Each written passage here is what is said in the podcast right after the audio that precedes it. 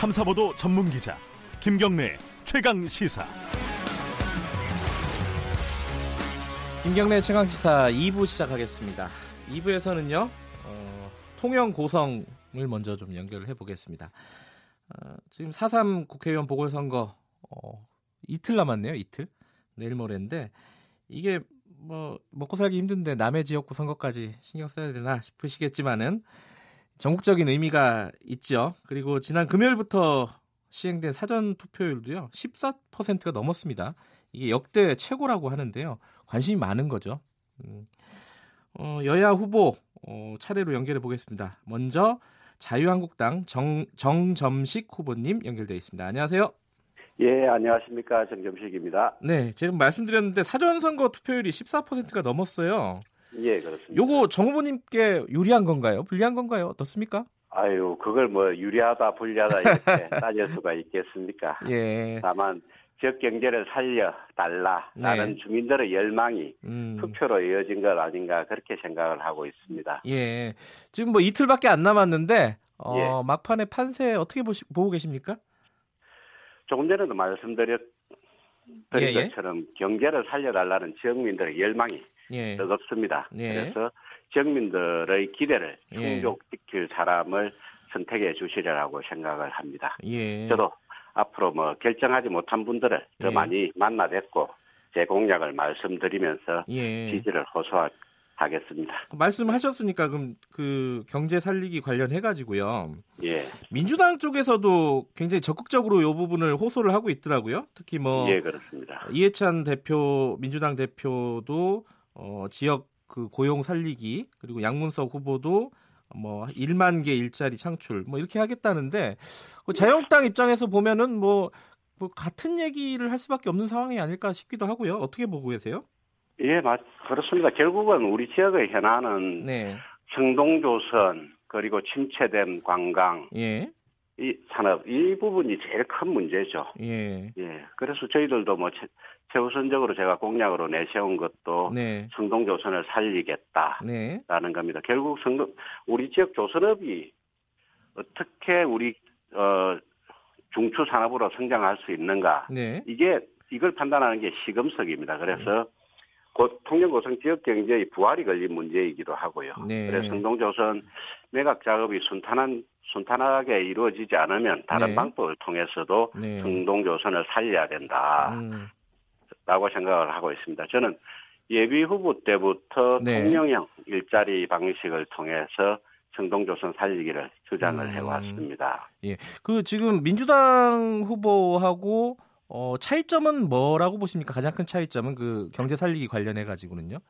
저는 이제 우선 노사민정 대타협을 통해서 네. 법정 관리하에 있는 성동조선을 음, 살려내서 살려낸다는 것입니다. 예. 그 결국은 이제 통영형 일자리 방식, 아, 그 광주형 일자리에서 예. 이제 명칭을 어, 사용을 해 온 건데요. 예. 이 새로운 법, 별개 법인을 설립을 해서 예. 그 성동조선을 예. 살리겠다라는 음.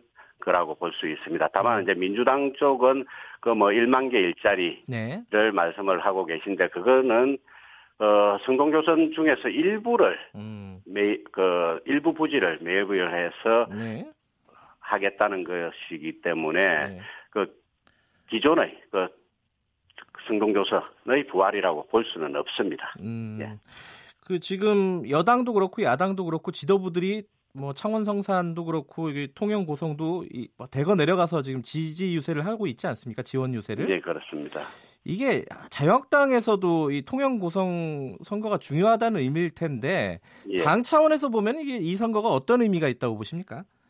결국은 이번 선거는 지금 경제는 어, 무- 경제에서는 무능하고 네. 안보에서는 어, 불안을 국민들에게 불안을 주고 있는 우리 문재인 정권에 대한 심판의 성격이 크다고 볼 수가 있겠죠. 네. 저희들은 그렇게 생각을 하고 있습니다. 예, 지금 현 정부에 대한 심판의 성격이 크다.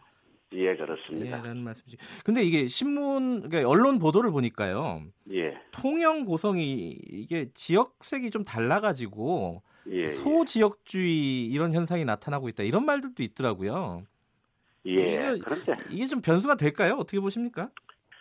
저는 뭐 크게 변수가 되지 않으리라고 생각합니다. 과거에 예. 우리 지역에 소지역주의가 존재했을 수는 있습니다. 예. 그러나 지금은 존재하지는 않습니다. 음. 그 정치인이 자신의 정치적 이해관계에 따른 셈법으로 계산법으로 예. 소지역주의를 선동한다면 네. 이런 지역 발전과 통합을 위해서도 결국 불행한 일이라고 볼 수 있지 않겠습니까? 예. 통영과 고성은 지리적으로도 서로 뭐 인접합니다. 그러니까 서로 시내 중심가에서 중심가로 이동하는데 한 20분 정도밖에 걸리지를 않거든요. 예, 예.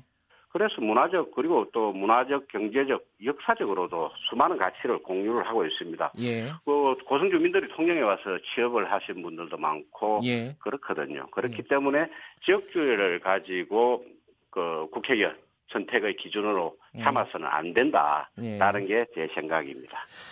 원래 20대 총선에서는 이군현 후보가 무투표 당선이 됐죠. 예, 그렇습니다. 근데 지방선거에서는 또 민주당 후보들이 당선이 됐단 말이에요. 통영시장 예, 고성 그렇습니다. 군수가. 예, 예. 지금은 어떨 것 같습니까? 이번 선거는? 예, 기본적으로 통영 고성은 대한민국 보수의 터전이라고 볼 수 있습니다. 예. 그리고 저희 당 그러니까 자, 자유한국당에서도 이 지역을 그 점, 우리 젊은 보수 세력이 자라날 수 있는 비옥한 예. 토양이다 이렇게 판단을 하고 있는데 예. 지난 지방선거는 어, 보수의 분열로 패배한 거라고 패배한 것이라고 저는 생각을 하고 있습니다. 아하. 그런데 예. 이번 선거에서는 자유한국당을 중심으로 해서 예. 보수가 단결하고 있다고 저는 판단을 하고 있습니다. 거의 예. 그리고 저희 강점을 또 많은 보수층들이 지지를 해주고 있습니다. 예. 그렇기 때문에 어, 우리 지역 주민들께서 예, 올바른 예. 선택을 해주시라고 생각을 합니다. 알겠습니다. 마지막으로요. 한 30초 정도만은 어, 정점식 후보님의 장점이 뭔지 어, 홍보하실 시간을 드리겠습니다.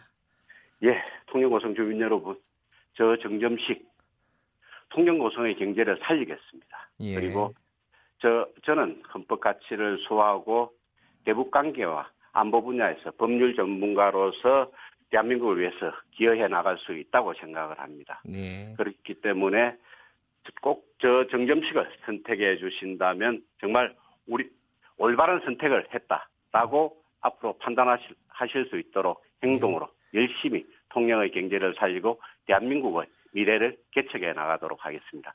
통영 고성 주민 여러분 꼭 저 정점식을 선택해 주십시오. 알겠습니다. 감사합니다. 오늘 말씀 감사합니다.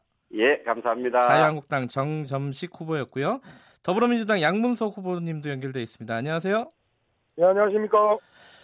지금 그 정정 정 후보님 말씀 들으셨죠? 전화로. 네네. 이 통영이 보수의 중심이다, 보수의 도시다 이렇게 얘기를 네. 했어요. 통영 고성이요. 어, 네. 그리고 과거에 이제 지방선거에서 민주당이 된 거는 분열 때문이었다, 보수의 분열. 요거는 아니다. 네. 이 여기에 네. 대해서 어떻게 생각하십니까?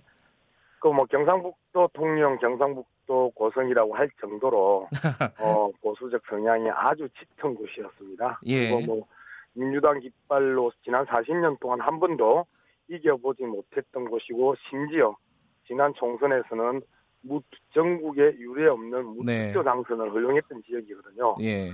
예, 그런데 그 지난해 지역 지방선거에서 어, 통영시장 그다음에 고성군수가 민주당 깃발로 승리해서 네. 어, 현재 어, 시장 군수로 재직하고 있고요. 네. 그리고 이제 뭐 보수의 분열 때문이다라고 이야기를 하는 부분에 있어서는 네. 참 동의하기가 힘든 게요. 현재 지금 양문숙에게 바짝 그 추격을 당하고 이제 결국은 어, 어제 주말을 통해 가지고 어, 뒤집기를 당한 입장이니까 어, 그 부분에 대해서 여러 가지로 이제 평가를 할 수가 있는데 결국은 크게 두 가지 아니겠습니까? 네. 소형 고성 지역민들이 가지고 있는 철박한 그 경제 위기 의식, 네. 그다고 어, 피폐한 현실 예. 이런 부분들, 조선업이 이제 붕괴되면서 예. 조선소에 종사하는 사람이 2만 4천 명이었거든요. 예. 그리고 조선 영, 가- 관련 기업에 그 종사했던 사람들을 따지 합하면 예. 한 4만 개의 일자리가 통영 고성에 있었습니다. 음. 그런데 이 4만 개의 일자리가 한꺼번에 없어져 버리면서 지난 그 3, 4년 동안 아주 고통스러운 시간들을 보내고 있습니다. 네. 여기에 대한 절박함들이 음. 그 간절히 이제 묻어나는 게 현재 양문석의 그 상승세와 막판 그 역전극들이 이제 펼쳐지는 것들이고요. 예. 그다음에 또 한 요인은 뭐 큰 요인은 아닙니다만은 네.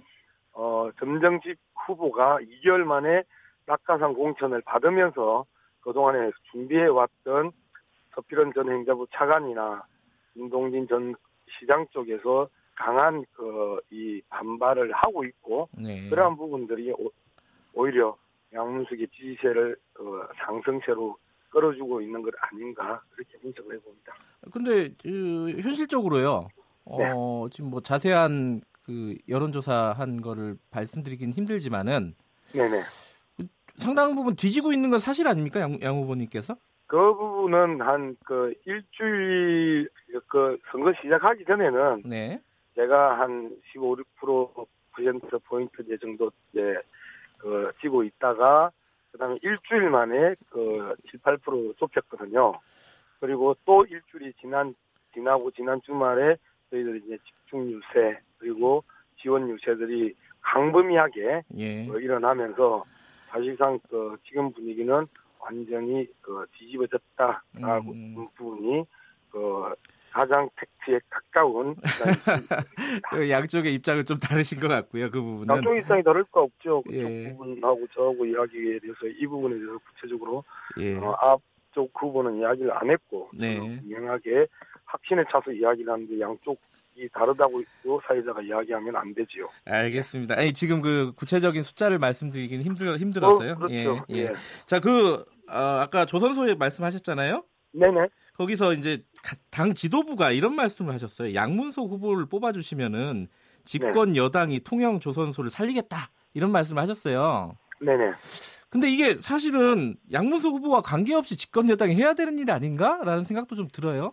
자, 어떻게 이제 이. 부분에 대해서 예. 상당히 아직까지 문제가 해결되지 않는 문제가 있습니다. 예, 예. 집권 여당이 상당히 그 많은 그 노력을 해야 네. 해결될 수 있는 마지막 문제가 남았거든요. 네네. 뭐 제가 지난 여름부터 국회 청와대 그다음에 관련 부처를 정말 발에 땀이 나도록 뛰어다니면서 네네. 어, 그 결과 삼성중공업이나 대우조선 해양으로부터 통영에 어, 제2의 성동조선 또는 네. 새로운 조선 기업이 그 생기면 네. 물량을 주겠다라는 의향서를 받아놓고 있습니다. 음. 그리고 이제 그 바로 이 새로운 기업을 출범시키기 위해서는 네. 중앙 정부와 그다음에 수출입은행 하고 그 마지막 조율을 하- 해야 될 부분이 남아 있어요. 예. 이 부분에 대해서 현실적으로 선거 기간 중에 설령 조율이 됐다 하더라도 음. 발표를 할 수가 없는 거잖아요. 네. 그런 측면에 있어서 마지막 조율 중이라고 이제 저는 이야기할 수밖에 없는 것이고 예. 이 조율이 완료가 되면 네.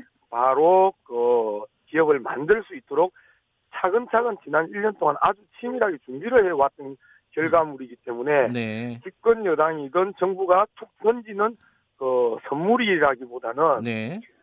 그 미묘하고 그 약간 복잡한 문제들을 마지막에 조율할 수 있는 음흠. 그 국회의원이 나와야 해결될 수 있다라는 부분입니다. 예. 아주 이 부분은 복잡하고 디테일한 부분이라서 전문가적 그 식견이 아니면 안 되기 때문에 아. 양문석이 국회의원이 되면 그 부분에 대해서 전폭적으로 지원하겠다고 이야기를 하는 거죠. 예, 그 자유한국당 정정식 후보님에게도 제가 여쭤본 거라서 똑같이 여쭤보면요. 네네. 어, 이 뭐 경제 살리기 관련해 갖고 양문석 후보님의 장점이 무엇인지 그거 간단하게 좀 말씀해 주시죠. 예, 뭐, 그, 정념식 후보는 통영 고성에 내려온 지 한 2개월 정도 이제 남짓된 분이고요. 네. 저는 오랫동안 이 지역에서 살면서 계속해서 준비를 해온 그 입장입니다. 음. 통영을 고성을 구석구석 제 발로 그 밟았고 그리고 그곳에서 흙을 묻히면서 네. 지역 주민들의 이야기들을 들었고 네. 그리고 그, 그 부분들을 실제적으로 현실에 적,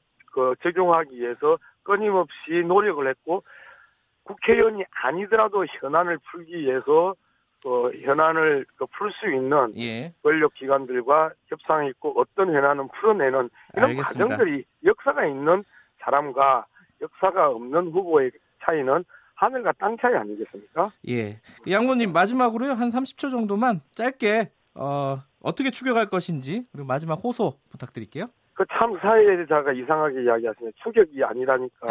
알겠습니다. 집어졌다고 제가 말씀을 하셨는데 죄송합니다. 후보자의 이야기에 대해서 기본적인 존중을 해주고 그 사회를 봐야 되는 거 아닐까요? 알겠습니다. 알겠습니다. 예, 우리 통영 고성에는 그 일자리가 속도감 있게 빨리 만들어져야 됩니다. 네. 올 가을에 못 만들면 네. 앞으로 그 쏟아질 물량을 계약하지 못하면 조선사가 나중에 만들어져도 그거는 사용을 못하는 거잖아요. 네. 두 번째는 숙련, 숙련된 전문가들이 많이 다른 지역으로 빠져나가 있습니다. 그들을 다시 불러와야 되고 현재 있는 사람들이 일자리를 만들어야 되는데 예. 그 전문가들과 숙련 노동자들이 없는 상황에서 어, 어떤 조선소를 만들어도 이 부분은 무용지물입니다. 그래서 지금이 골든 타임이기 때문에 올 가을에 반드시 배를 만들, 만들기 시작하지 않으면 통영 고성은 조선 해양 도시로서의 명성만 잃을, 잃는 게 아니고 알겠습니다. 말 그대로 기반마저도 이제 붕괴될 위기입니다. 여기까지 들어야겠습니다. 만들어내겠습니다. 예. 양문숙입니다. 고맙습니다.